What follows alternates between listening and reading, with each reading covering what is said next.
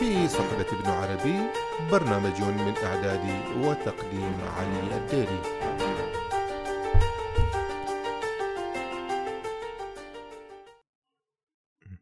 أرحب بكم في هذه الحلقة نتحدث عن الإنسان والصحبة. ابن عربي يقول اعلم أن الصحبة نعت إلهي.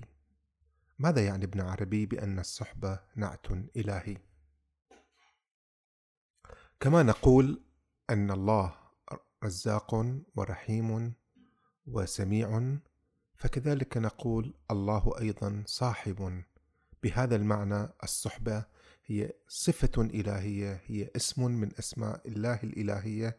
فكما أن الله رحيم الله أيضا صاحب لأنه يصحبنا في جميع حالاتنا لأنه معنا في الكون لأنه لا يترك الإنسان في أي لحظة من لحظاته وعلى أي حال من حالاته فهو صاحبه. ونحن نقول في السفر في دعاء السفر اللهم أنت الصاحب في السفر فالله يصحبنا في سفرنا وليس في سفرنا الجسدي فقط في سفرنا الجسدي والروحي والعقلي وهذه كلها حالات الإنسان.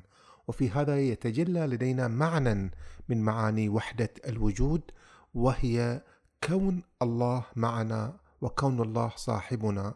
هذا الوجود على هذا النحو ممكن أن نسميه وحدة وجود إذ أن الله لا يغادرنا. وهذا المعنى لوحدة الوجود آه، يجعل منها حالة أو تفسير إلى الكون يكون فيه الإنسان يعيش الألفة الألفة لأن حين يكون الله معك بأسمائه الإلهية فهو يمنحك الشعور بالألفة. أنت غير متروك في هذا العالم لست وحدك إنما هناك ألوهية تحفك برحمتها برزقها بسمعها بكلامها بصحبتها. هكذا اذا آه، يمنحنا اسم الصاحب ألفة في هذا الكون. الصحبة اذا معية معية الله أو معية الالوهيه معنا. كثير كثير من علماء المسلمين فسروا هذه المعية عند ابن عربي على أنها اتحاد على أنها حلول على أنها كفر على أنها ضلال وهذا آه، التفسير آه، غير صحيح تفسير مغلوط وقراءة ناقصة إلى ابن عربي آه، لماذا قراءة ناقصة؟ لأن ابن عربي يقول أن الصحبة تتطلب الأغيار لو فقط نفهم هذه الجملة عند ابن عربي لحللنا مشكلة الحلول وتهمة الحلول. الصحبة تطلب أعيان الأغيار. دعونا نشرح هذه الجملة. ما معنى أولا أعيان؟ الأعيان هو جمع عين، والعين هي حقيقة الشيء. كما نقول جاء ابن عربي نفسه أو جاء ابن عربي عينه يعني ابن عربي بحقيقته بنفسه قد جاء والعين بمعنى هنا مجموع الصفات يعني أنت من من أنت؟ أنت مجموع صفاتك.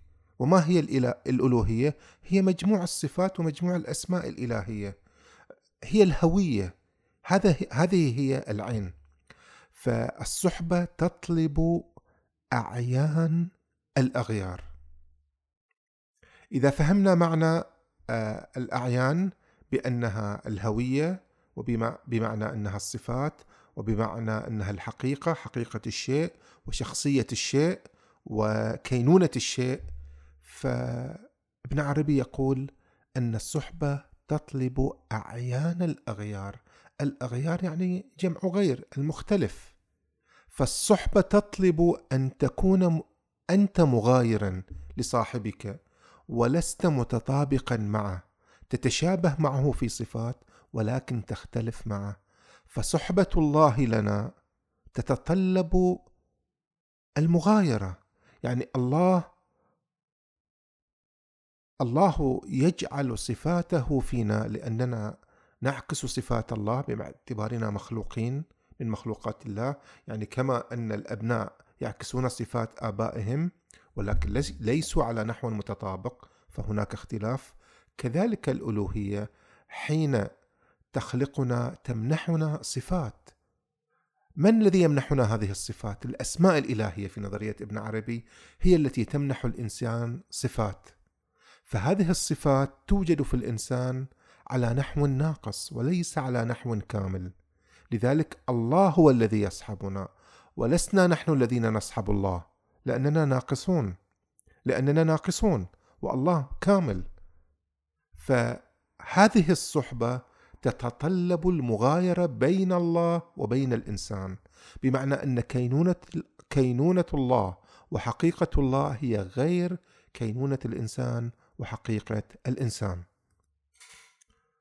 فبوجود هذا الجوهر المختلف بين الألوهية وبين الإنسان تبطل فكرة الاتحاد أو تبطل فكرة الحلول التي ألصقت بابن عربي. ووحدة الوجود بهذا المعنى لا تكون هي تطابق كل الأشياء لا تكون كل الأشياء نسخة من بعضها طبق الأصل إنما تكون الأشياء مع بعضها. وابن عربي يعطي للصحبة آه، أيضا هنا صفة أخرى هي صفة الخلة يميزها عن الخلة. يقول أن الخلة هي صحبة خاصة. يعني في حين أن أن يعني يعني صحبة بمعنى أن المعية صحبة عامة والخلة صحبة خاصة. يعني أنت حين تقول بيني وبين ش... أنا مع شخص هذا بشكل عام المعية. حين تقول بيني وبين الشخص صداقة وخلة وصحبة هذا شيء خاص يعني أكثر. يعني معنى أن هناك انسجام أكثر هناك التقاء أكثر. هناك سمات مشتركة بينكم بينكما أكثر.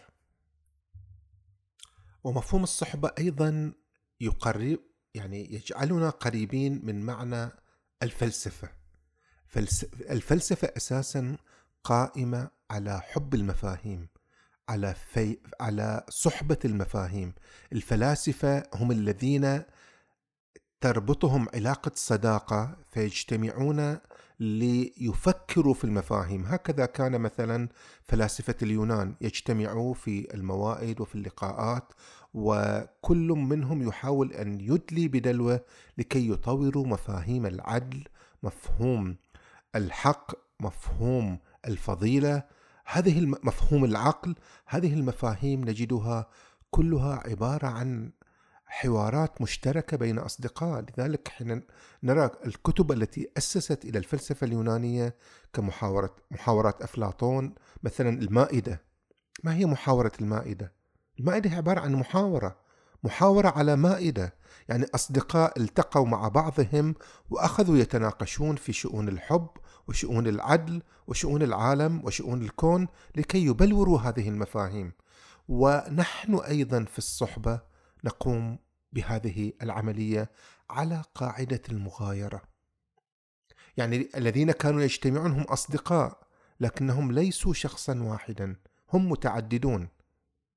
وهنا ممكن أيضا أن نعطي مثالا على هذه الصحبة المعرفية. في صحبة ابن عربي إلى الترمذي الحكيم يتجلى لنا المفهوم المعرفي والعملي للصداقة وللصحبة في الجزء الرابع والخامس من كتاب ابن عربي يطرح 150 سؤالا تقريبا في حدود 300 صفحة يعني هذه لوحدها تشكل كتابا.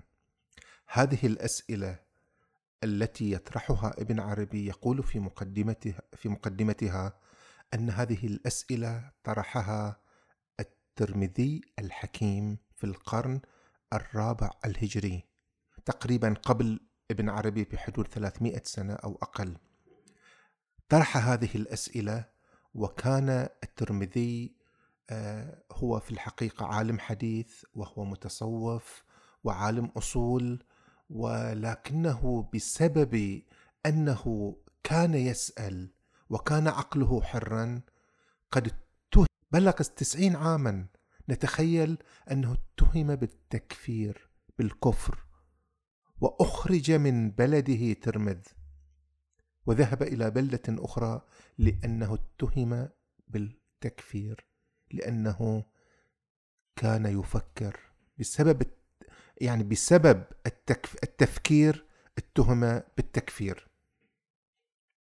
فرحل وهو يحمل أسئلته وكتب كتاب اسمه ختم الولاية وفي هذا الكتاب يعني شنت عليه حروب كثيرة واعتبر أنه قد فتح باب آه، السم يعني أدخل علم الشريعة آه، يعني أدخل علم الشريعة إلى ما فارق به الجماعة والبعض اعتبره أنه ليس من أهل الحديث وليس من أهل الجماعة بسبب هذه الأسئلة. آه، والبعض وصفه بأنه فتح مجالا لأهل الباطل والأهواء في دس السم. السم. وما هو هذا السم الذي دسه؟ هو سم السؤال سم المعرفة سم التصوف ابن عربي صحب هذا الصوفي أخذ أسئلته واعتبره صاحبا وصديقا ولا بد أن يشاركه هذه الأسئلة وتحمل تبعات هذه العلاقة. هذا نوع من الصحبة والصداقة والوفاء إنك تتحمل هذه المشقة لأن صحبة ابن صحبة الترمذي كانت تكلفه لأنه كان مغضوبا عليه. في حين كان هناك ترمذي آخر هو تلميذ إلى البخاري وترك طبعا كتابا في الحديث وهو مبجل وخرج من هذه الدنيا والجميع يترحم عليه لأنه لم يثر العقل كما أثاره الحك الترمذي الحكيم. فابن عربي أخذ هذه الأسئلة وأخذ فكرة كتاب ختم الولاية وطورها. هذا نوع من الصحبة.